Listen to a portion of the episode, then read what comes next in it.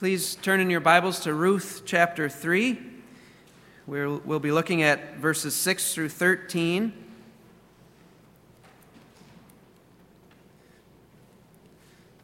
In the first five verses, we saw Naomi laying out a plan for Ruth to follow so that Ruth could come into contact with Boaz, uh, her kinsman redeemer, and find redemption.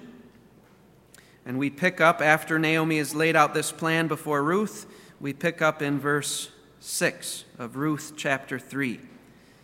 And it says So she went down to the threshing floor and did according to all that her mother in law had commanded her. When Boaz had eaten and drunk, and his heart was merry, he went to lie down at the end of the heap of grain. And she came secretly and uncovered his feet and lay down. It happened in the middle of the night that the man was startled and bent forward, and behold, a woman was lying at his feet. He said, Who are you? And she answered, I am Ruth, your maid. So spread your covering over your maid, for you are a close relative. Then he said, May you be blessed of the Lord, my daughter. You have shown your last kindness to be better than the first by not going after young men, whether poor or rich. Now, my daughter, do not fear.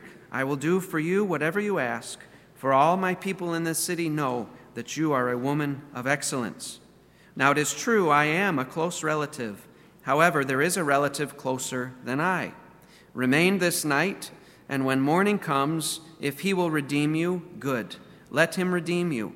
But if he does not wish to redeem you, then I will redeem you, as the Lord lives. Lie down until morning. As we celebrate Mother's Day, I find it appropriate that we are at this point in the book of Ruth. The mother in this story, Naomi, is not actually present in this portion of this chapter, but her, her presence is certainly felt. Out of great love, Naomi has sent her daughter in law, who is like a true daughter to her, to find redemption. And for so many of us, our Christian testimony must take into account a mother's love. Even if our mother is not physically with us any longer, if she is the one who has pointed us to the Redeemer, to the Lord Jesus Christ, her presence, her impact is felt in our lives. And we definitely see that is the case here in Ruth 3. Naomi's presence is felt throughout this entire section because it's, it's her plan, it's her pointing Ruth to the Redeemer, this relative that Ruth is seeking to have a conversation with. So let's just begin working through this passage. In verses 6 through 8, we see Naomi's weird plan executed. And it does strike us as a weird plan. In verse 5, before we get into verse 6, Remember what Ruth said. Ruth heard this plan of Naomi's, and Ruth said, All that you say, I will do. In verses 6 through 8, we see Ruth follow through entirely on that commitment. For instance, verse 6 So she, Ruth, went down to the threshing floor and did according to all that her mother in law commanded her. Ruth is a woman of her word. Now, it's not mentioned here. It just says, after Naomi gave her those instructions and Ruth said, All that you say I will do, it just jumps to the part of her instructions that, that told her to go down to the threshing floor. It's not mentioned here, but doubtless she has also followed her, mother's and, her mother in law's previous instructions. What did Naomi tell Ruth to do before going down to the threshing floor? She told her to wash herself to anoint herself, and to put on her clothes. Now, last week I had argued that these previous instructions were not about Ruth getting gussied up to become irresistibly attractive to Boaz.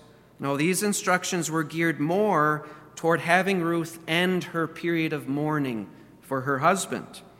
Not washing, not anointing yourself, and wearing special mourning clothes were characteristic of someone who was in mourning.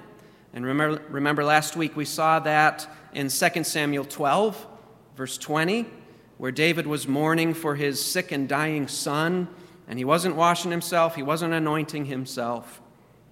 And then we saw it in chapter 14, verse 2, where Joab is trying to reconnect David with Absalom, and he enlists the help of this woman from Tekoa, and Joab tells her to act like she's in mourning. And it's specified there that that involved wearing mourning clothes. And by Naomi having Ruth wash herself, anoint herself, and change her clothes, by so doing, Ruth would signal to Boaz that her time of mourning was over and she was ready to get married again. So Ruth goes down to the threshing floor, having washed, having anointed, and having exchanged, presumably, her mourning clothes for her normal clothes. And she waits. Verse 7 When Boaz had eaten and drunk, and his heart was merry, he went to lie down at the end of the heap of grain. And she came secretly and uncovered his feet and lay down. And that's just what Naomi had told Ruth to do. Ruth does not make herself known to Boaz until he finishes eating and drinking. And the result of Boaz's eating and drinking is that his heart is merry. That is, it is well with his heart. He's glad. He is contented by the fruit of his labors. And the verb, his heart was merry, is the same verb that Naomi used in verse 1 when she said that she wanted to seek rest for Ruth so that it may be well with her. That word for it may be well is the same verb used to describe Boaz's heart as being merry.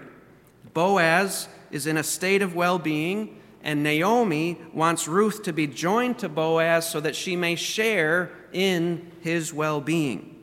He can provide this for her. That's why she's sending her to him. So Boaz goes with a merry heart to lie down at the end of the heap of winnowed grain. Now, why was Boaz sleeping there? Why didn't he go back to his house? Well, presumably he's sleeping there to guard the harvest. You'd have wild animals or thieves come and try to benefit from all the hard work of somebody else by helping themselves to the winnowed grain. So that's where Boaz is. He's sleeping at the end of the heap of grain that has been winnowed. And in keeping with Naomi's instructions, it's only now, once Boaz is bedded down and sound asleep, that Ruth comes to him. And she comes to him secretly. She doesn't allow anyone, including Boaz, to know that she's coming. And what does she do? She uncovers his feet and she lays down. Now, I left you with that cliffhanger last week about what was up with uh, her uncovering his feet? Well, let's try to answer that. That's the moment you've all been waiting for.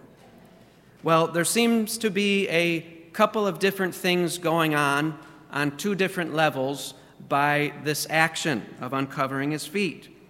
First of all, at the practical level, this action functions as a timing mechanism. By uncovering Boaz's feet, Ruth doesn't wake him up right away. She uncovers his feet and he just keeps sleeping. He keeps sleeping as others in the area either leave or they bed down for the night themselves and drift off to sleep. But eventually, with his feet uncovered, after the folks around them have left or have fallen asleep, the cool night air will do what? It will chill Boaz's feet to the point of waking him up. At which point, Boaz will see Ruth and they will have the opportunity to talk privately. He'll reach down to cover his feet back up, and he'll discover a woman lying there. And we see this practical aspect of uncovering Boaz's feet work perfectly in verse 8. What does verse 8 say?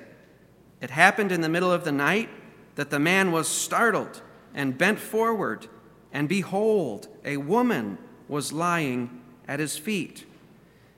That word for startled, it means to shake or to tremble. And the context determines the cause of the shaking or trembling. Some context is because the person is fearful. They're shaking because they're fearful.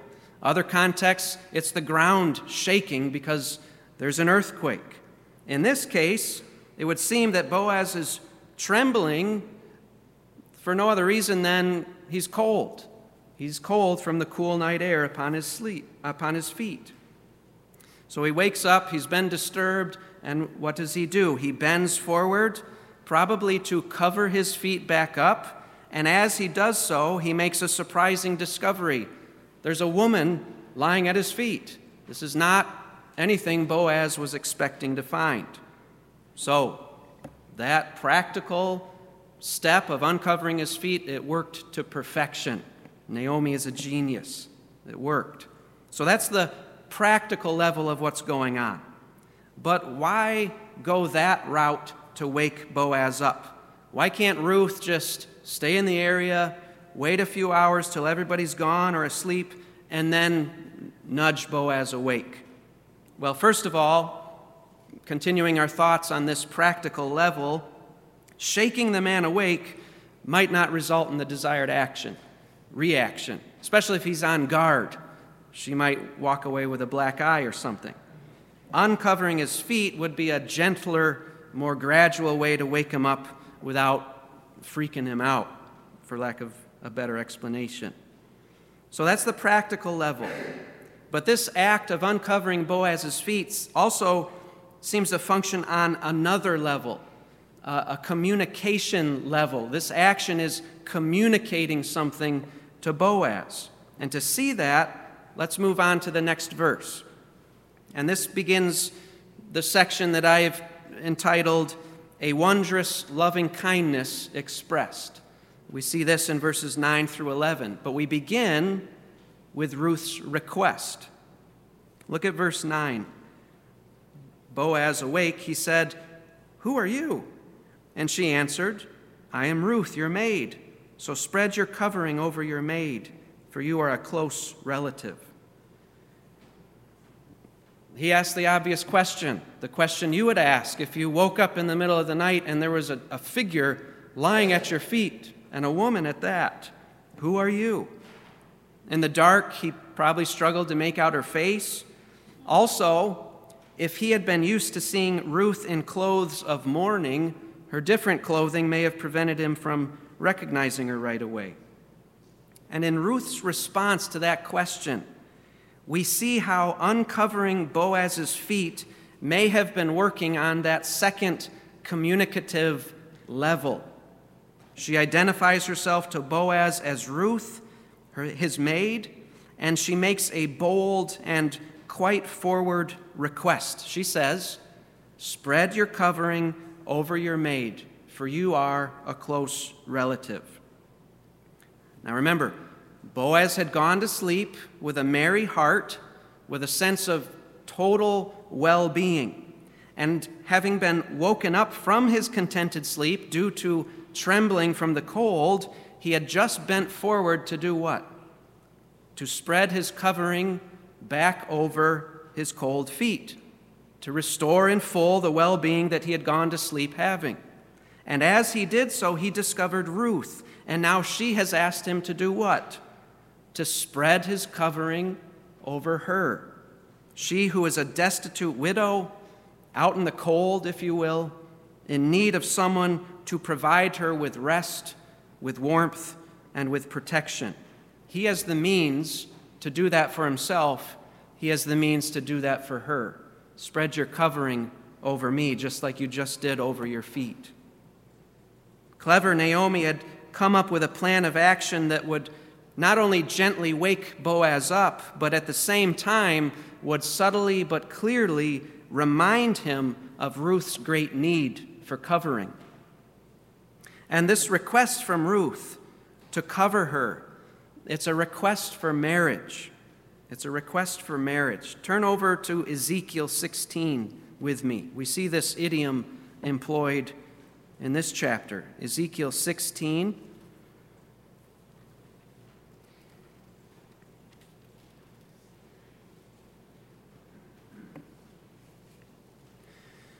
This passage talks about uh, God's relationship to Jerusalem and its allegorical language. He's talking about Jerusalem as if Jerusalem was um, a child grown up to become a bride. Ezekiel 16, verse 1. Then the word of the Lord came to me, saying, Son of man, make known to Jerusalem her abominations, and say, Thus says the Lord God to Jerusalem Your origin and your birth are from the land of the Canaanite. Your father was an Amorite, and your mother a Hittite. As for your birth, on the day you were born, your navel cord was not cut, nor were you washed with water for cleansing. You were not rubbed with salt, nor, nor even wrapped in cloths. No eye looked with pity on you to do any of these things for you, to have compassion on you. Rather, you were thrown out into the open, open field, for you were abhorred on the day you were born. When I passed by you and saw you squirming in your blood, I said to you while you were in your blood, Live. Yes, I said to you while you were in your blood, Live. I made you numerous like plants of the field. Then you grew up, became tall, and reached the age for fine ornaments. Your breasts were formed and your hair had grown, yet you were naked and bare. Now, verse 8 is the, the key verse for, for us. Then I passed by you and saw you and behold, you were at the time for love. So I spread my skirt over you and covered your nakedness. I also swore to you and entered into a covenant with you, so that you became mine, declares the Lord God. Then I bathed you with water, washed off your blood from you, and anointed you with oil. I also clothed you with embroidered cloth and put sandals of porpoise skin on your feet, and I wrapped you with fine linen and covered you with silk. I adorned you with ornaments, put bracelets on your hands, and a necklace around your neck. I also put a ring in your nostril, earrings in your ears, and a beautiful crown on your head. Thus you were adorned with gold and silver, and your dress was of fine linen, silk, and embroidered cloth. You ate fine flour, honey, and oil, so you were exceedingly beautiful and advanced to royalty. Then your fame went forth among the nations on account of your beauty, for it was perfect because of my splendor which I bestowed on you, declares the Lord God. In verse 8, God is said to spread his skirt over Jerusalem. And the words in verse 8 of spread and skirt, those are the same words that we find in Ruth 3, verse 9, translated as spread and covering. When Ruth said, Spread your covering over your maid. It's the same thing here. God spread his skirt or his covering over Jerusalem. And the word for covering or skirt, it means the edge or the corner of a garment. And God's spreading his, his garment over Jerusalem was connected to him entering into a covenant with Jerusalem. And what kind of covenant do you think that was in this kind of context? A marriage covenant. A marriage covenant. And that is the same kind of imagery that Ruth is using here. Ruth is asking Boaz to marry her. But she's also saying something else when she says, Spread your covering over me. There is another nuance to the word for covering. In certain contexts, it can also be translated as wing or wings. And you can see how the same word could carry each meaning. The wing of a bird being similar in shape to the edge or the corner of a garment that you would lift up to spread over the shoulder of someone else. Back in Ruth, look at chapter 2 and verse 12. There, Boaz had first met Ruth and he had prayed something for her. What did he pray? He said, May the Lord reward your work and your wages be full from the Lord the God of Israel, under whose wings, it's the same word as covering or skirt, under whose wings you have come to seek refuge. Just like last week, remember when we saw Naomi begin to be the means that God would use to answer her earlier prayer for Ruth, so here, by Ruth saying, Spread your wings over me, Boaz, she is asking Boaz to be the means that God would use to answer his own prayer for her that he had prayed earlier. And Ruth doesn't stop here. She gives Boaz a reason for why he should grant her her request. What does she say? Chapter 3, verse 9. I'm Ruth, your maid, so spread your covering over your maid. Why? For you are a close relative. You are a Goel. You are a kinsman redeemer. Boaz is a kinsman redeemer. And just a quick reminder on what that is a kinsman redeemer was someone who was responsible to rescue his relatives from difficult situations when they were unable to help themselves. Ruth is asking Boaz to do what redeemers do that is, to deliver her, the widow of his relative, from her plight. And that delivering in this case would involve him marrying her in order to provide her the rest and the security that she needs. Now, I want you to think about what Ruth must have been experiencing as she went to carry out this, this weird plan of her mother in law's. What should, must she have been experiencing, feeling? What would you be feeling? Probably nervousness, right? She had to have been nervous to carry out this nighttime plan. First of all, nervous because of the request that she was going to make to Boaz. Just making the request would have been difficult enough. She was a young, destitute, foreign widow asking him, an older, wealthy Israelite man of standing, to marry her. And the circumstances in which she was making this request made that chore all the more difficult. She had come to him secretly in the dark, she had uncovered his feet and laid down at his feet. This is a embarrassing situation, an awkward situation, because Boaz is a godly man. He's not the sort of man that invites women to come to him at the threshing floor in the middle of the night. And so when he wakes up and he sees her and she asks this question, Spread your garment over me, you could see how he would easily misinterpret that. And Ruth had to be afraid of how he was going to react. Was he going to reject her and run her off? She's just made the request, and no doubt at this point her heart is pounding as she anxiously awaits his response. How does he respond? Well, we see his, Boaz's response in verses 10 through 11. Then he said, May you be blessed of the Lord, my daughter. You have shown your last kindness to be better than the first by not going after young men, whether poor or rich.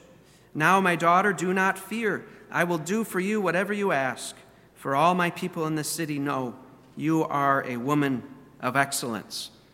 What do you think Ruth is feeling now? Instant relief. Instant relief. At the end of verse 9, the air was so thick with tension that you could cut it with a knife. But instead of rejecting her, instead of running her off, what does Boaz do? He blesses her, he praises her, he tells her, Don't be afraid. And then he commits to do whatever she asks. Once again, his response is beyond most likely what Ruth would have been hoping for. He prays that she would be blessed by Yahweh, and he calls her my daughter. And then he praises her. He says, You have shown your last kindness to be better than the first. And that word for kindness, that's one of the key words in this book. It's the word chesed, loving kindness. He says that she has done more loving kindness by this proposal of marriage to him than she did by her first act. Now, what is this first act that he's referring to? Well, it is the act that he spoke of back in chapter 2 and verse 11. Remember, she came to the field requesting uh, for the, the opportunity to glean, and Boaz goes above and beyond for her, and she is shocked and she says, Why have you shown me such favor? Well, he explains in chapter 2, verse 11. He says, all that you have done for your mother in law after the death of your husband has been fully reported to me, and how you left your father and your mother and the land of your birth and came to a people that you did not previously know. That's the first act of loving kindness that Boaz is referring to here. There in chapter 2, Boaz had been amazed at Ruth's loving kindness for Naomi.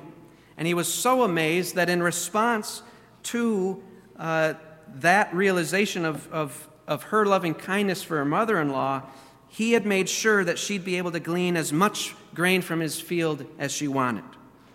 But here, in chapter 3 and verse 10, Boaz says that what Ruth has just done in asking him to marry her is a greater act of loving kindness than that first act. Now, this tells us something very important.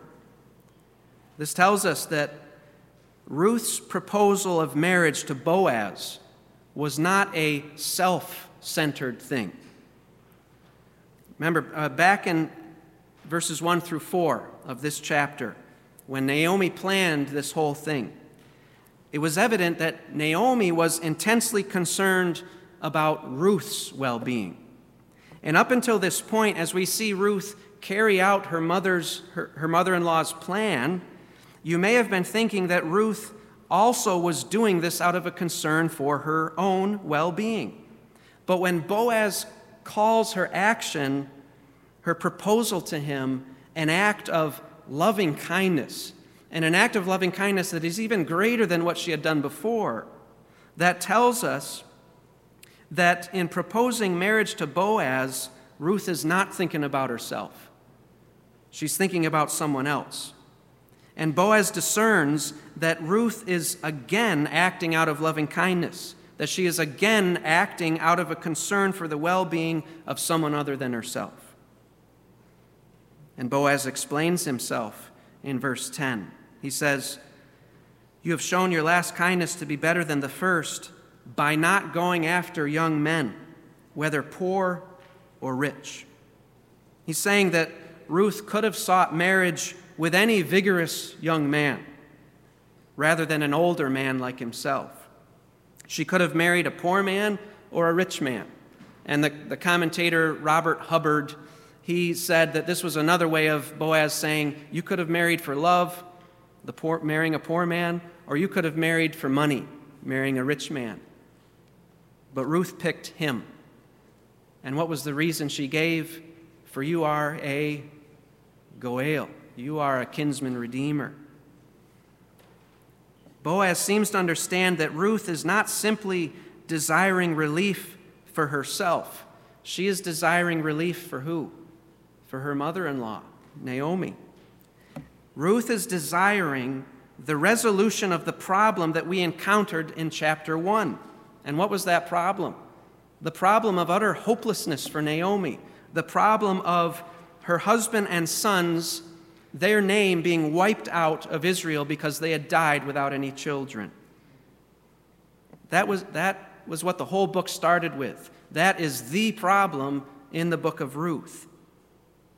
And the fact that, that this is still what Ruth is concerned about will fully surface later in chapter 4. Go over to chapter 4 and verse 10, where Boaz explains why he's taking Ruth as his wife. Ruth 4, verse 10, he says, Moreover, I have acquired Ruth the Moabitess, the widow of Mahlon, to be my wife. Why? In order to raise up the name of the deceased on his inheritance, so that the name of the deceased will not be cut off from his brothers or from the court of his birthplace.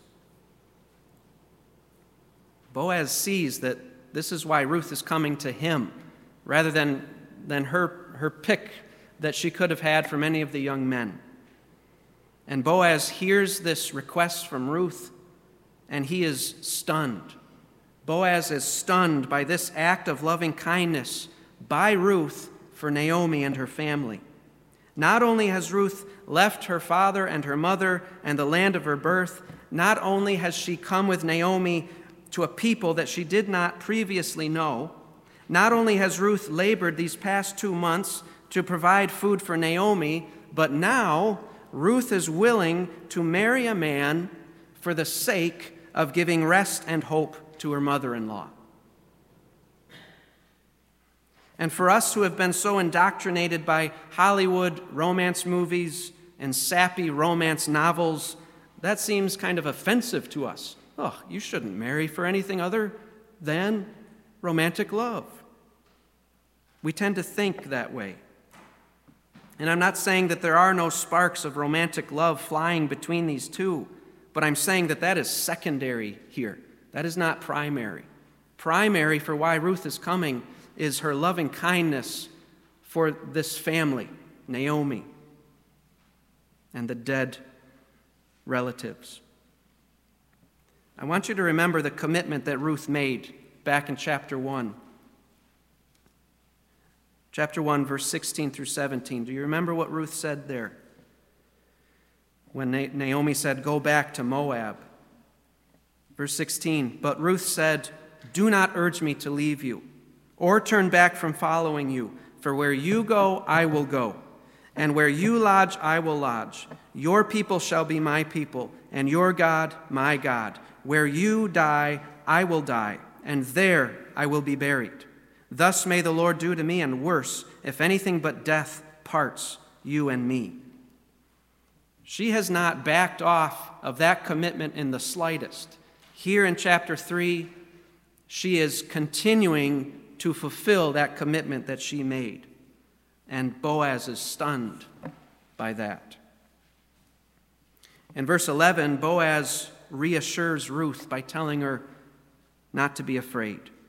And then he says, I will do for you whatever you ask. Does that sound familiar? Where did we hear that before? I'll do whatever you say. That's what Ruth said to Naomi. Remember back in verse 5 of chapter 3? We know now that Ruth had said that to Naomi out of loving kindness for Naomi. Boaz here, and saying, I'll do for you whatever you ask, Boaz here shows himself to be someone who will match Ruth in loving kindness act for act. No doubt Boaz could have had his pick of anybody. But he says, I'll do whatever you ask to Ruth. He too will do whatever it takes to redeem this family. And just like he did in chapter 2, when Ruth wondered why he would show her such favor, and he responded by telling her that he had heard all that she had done for Naomi. So here, Boaz says that he's willing to do whatever she asks because Ruth is what? A woman of excellence. We saw that in Proverbs 31:10. An excellent wife or an excellent woman, who can find? Her worth is far above rubies. And Boaz sees Ruth and he knows that that's the kind of woman she is. And when he calls her a woman of excellence, it is at this point that we now know beyond a shadow of a doubt that these two people, Ruth and Boaz, were made for each other. That it's God's will that these two be united in marriage together. Because this phrase, woman of excellence, that's the same phrase that was used to describe Boaz back in chapter 2, verse 1, when he was called a man of great wealth or excellence. They're the same kind of people. And considering the loving kindness, the wondrous loving kindness that is being expressed by both Ruth and Boaz, it's quite striking to see how both of these individuals are going above and beyond. Ruth is going above and beyond for Naomi, and Boaz is going above and beyond for the sake of Naomi and Ruth. And that is what chesed does. That is what loving kindness does. It goes above and beyond for the good of someone other than yourself. And in this way, the book of Ruth is the Old Testament true story version of Jesus' parable of the Good Samaritan. Turn with me uh, over to Luke chapter 10 to take a look at this parable with me. Luke chapter 10, starting in verse 25.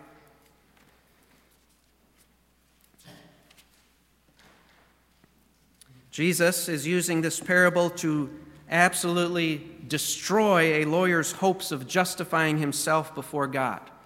This lawyer in this account tells Jesus what he thinks he needs to do to inherit eternal life, And as he tells Jesus what he thinks the standard is, you can tell that he senses that he may fall short of that required standard. And so he asks Jesus a question to try to justify himself. Luke 10, verse 25 says, And a lawyer stood up and put Jesus to the test, saying, Teacher, what shall I do to inherit eternal life? And he said to him, What is written in the law? How does it read to you? And he answered, You shall love the Lord your God with all your heart, with all your soul, and with all your strength, and with all your mind, and your neighbor as yourself. And he said, Jesus said to him, You have answered correctly. Do this, and you will live. But wishing to justify himself, he said to Jesus, And who is my neighbor? He was probably thinking, You know, that guy and that guy I like. I'm willing to do that, but that guy and that guy I hate. I know I'm not doing that for them. So he's, he's trying to justify himself. He senses I'm falling short of what I just said. Let me make sure I'm, I'm still good. And listen to how Jesus replies to him. Verse 30. Jesus replied and said, A man was going down from Jerusalem to Jericho and fell among robbers, and they stripped him and beat him and went away, leaving him half dead. And by chance, a priest was going down on that road. And when he saw him, he passed by on the other side. Likewise, a Levite also, when he came to the place and saw him, passed by on the other side. The two people that you would most think would be willing to help, one of their own countrymen, passed by on the other side. Verse 33 But a Samaritan, Samaritans were a different ethnic group, and the Samaritans and the Jews absolutely hated one another. But a Samaritan who was on a journey came upon him. And when he saw him, he felt compassion and came to him and bandaged up his wounds, pouring oil and wine on them. And he put him on his own beast and brought him to an inn and took care of him. On the next day, he took out two denarii and gave them to the innkeeper and said, Take care of him. And whatever more you spend, when I return, I will repay you. That's going above and beyond. Verse 36 Jesus asks, Which of these three do you think proved to be a neighbor to the man who fell into the robber's hands? And he said, The one who showed mercy toward him. Then Jesus said to him, Go and do the same. When Jesus says, Go and do the same, remember the whole context is, What must I do to inherit eternal life. And Jesus says, You go and you love like that. You go and you go above and beyond for that. Even the person that you like the least, you go and you love above and beyond that person. When Jesus says that, that should cause us to throw our hands up in despair. Because if that is the standard required in order to earn eternal life, then you and I are lost forever because I fall far short of that standard every single day. This parable that Jesus tells the self righteous lawyer causes us to give up all hopes of earning eternal life ourselves, and it causes us to look for hope and salvation in someone other than ourselves. We fall short of the standard, so we must look for one who meets the standard for us, and that person is Jesus Christ. And when we come to the book of Ruth and we see these two people, a Jew and a Moabite, going above and beyond for each other. In one sense, we should be spurred on to want to love like they love, but in another sense, we should be struck by our total inability and our unwillingness to love like this, especially when it comes to, we're talking about marriage here. How much, how often do we marry not for the sake of the other, but for the sake of the self? And then we go throughout marriage trying to get for ourselves from the other. Marriage is the, the, the one place where our selfishness most rises to the surface. And yet, here are these two people willing to commit the rest of their lives together, not for personal satisfaction, but for the good of an old woman whose husband and sons have died. And we should read that And we should be convicted to the core that we are not living like that. And we will not enter the land of heaven if it's dependent upon us. And it should drive us to seek salvation in someone other than ourselves. And thankfully, there is a Redeemer willing to save the likes of us. And in verses 12 and 13, we see echoes of this willing Redeemer. It's in verses 12 to 13 that we see a willing Redeemer encountered. So we, we see Boaz and Ruth, they are both matching each other act for act in expressing loving kindness. They are both a man and a woman of excellence. They are meant for each other. We can already hear the wedding bells starting to, to toll in the distance. But it is at this point that we encounter a problem. Verse 12, Boaz goes on. He says, Now it is true I am a close relative, a redeemer. However, there is a redeemer closer than I. Uh oh, that's a problem. Verse 13 Remain this night, and when morning comes, if he will redeem you, good, let him redeem you. But if he does not wish to redeem you, then I will redeem you, as the Lord lives. Lie down until morning.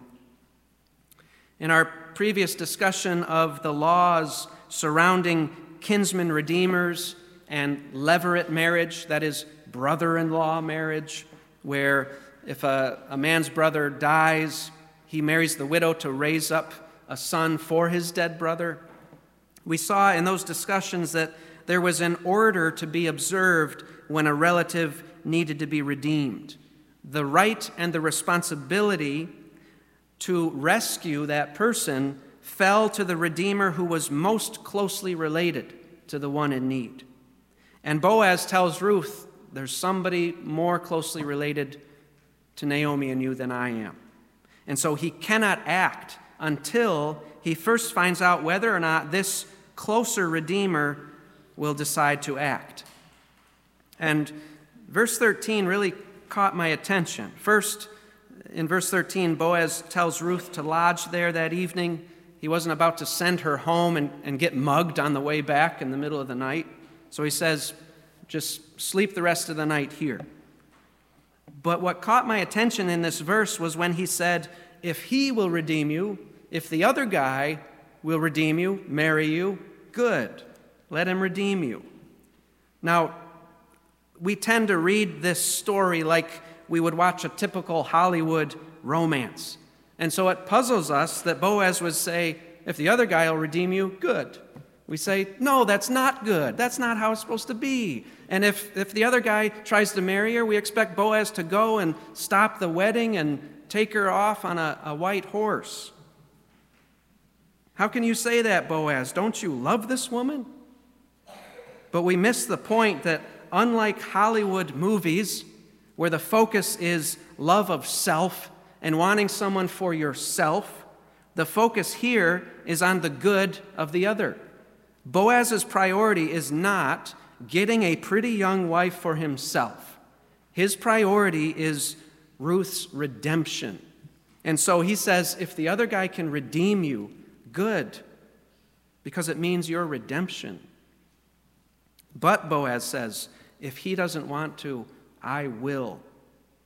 And then he takes an oath by the name of Yahweh. And it's here that we learn two things about Boaz. First, we learn that Boaz's priority is Ruth's redemption. That's his priority, not self satisfaction. His priority is Ruth's redemption.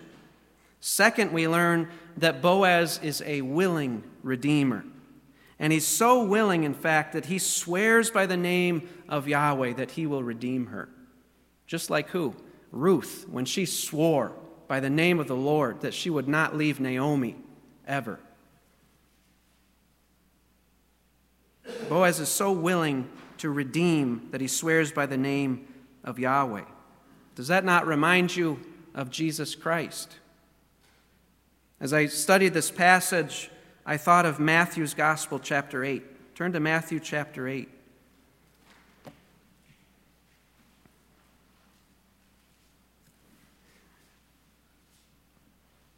Matthew 8, verses 1 through 3.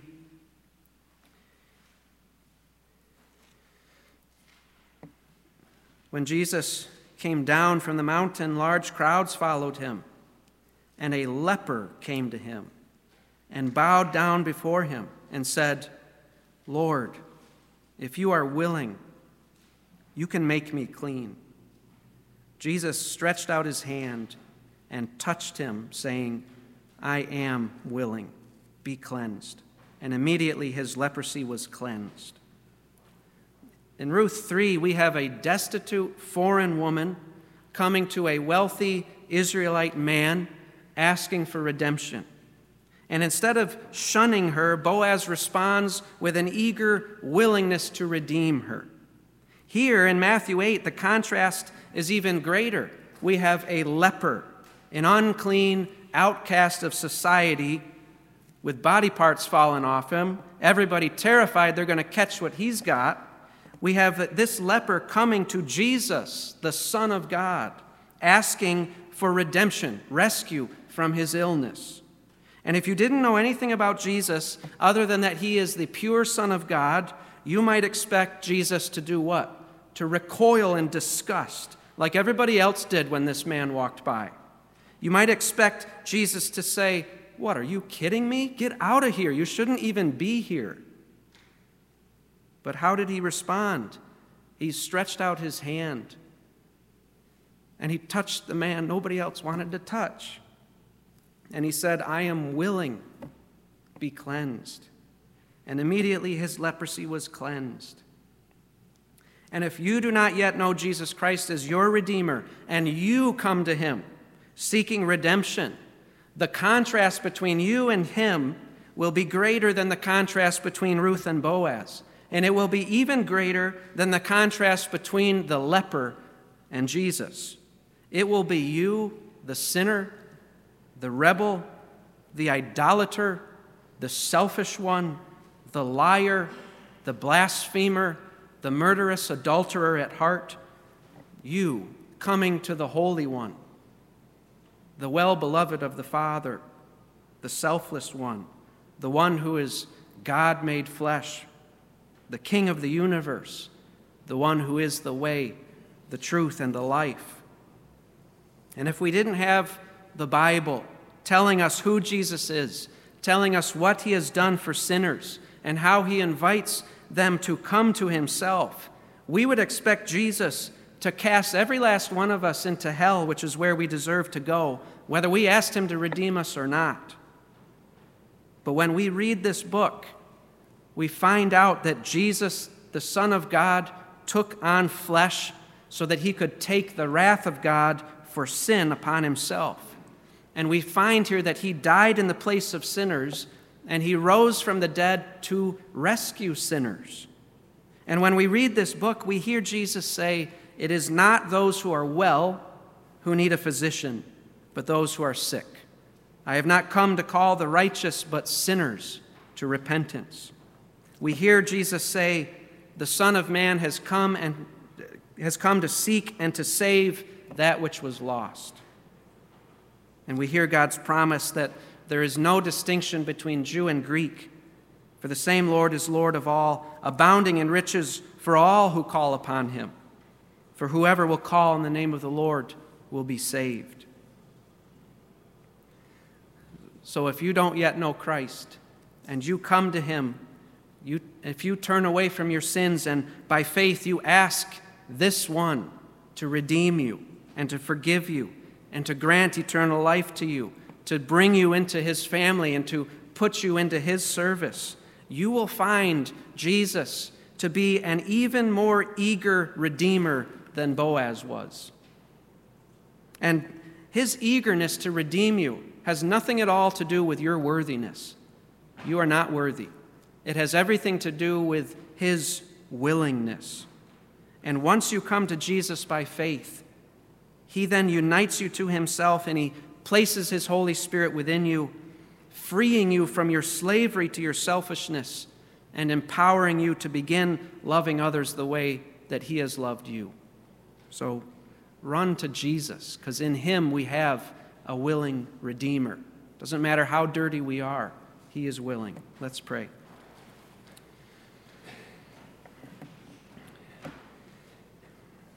Father, we thank you that we have a willing Redeemer.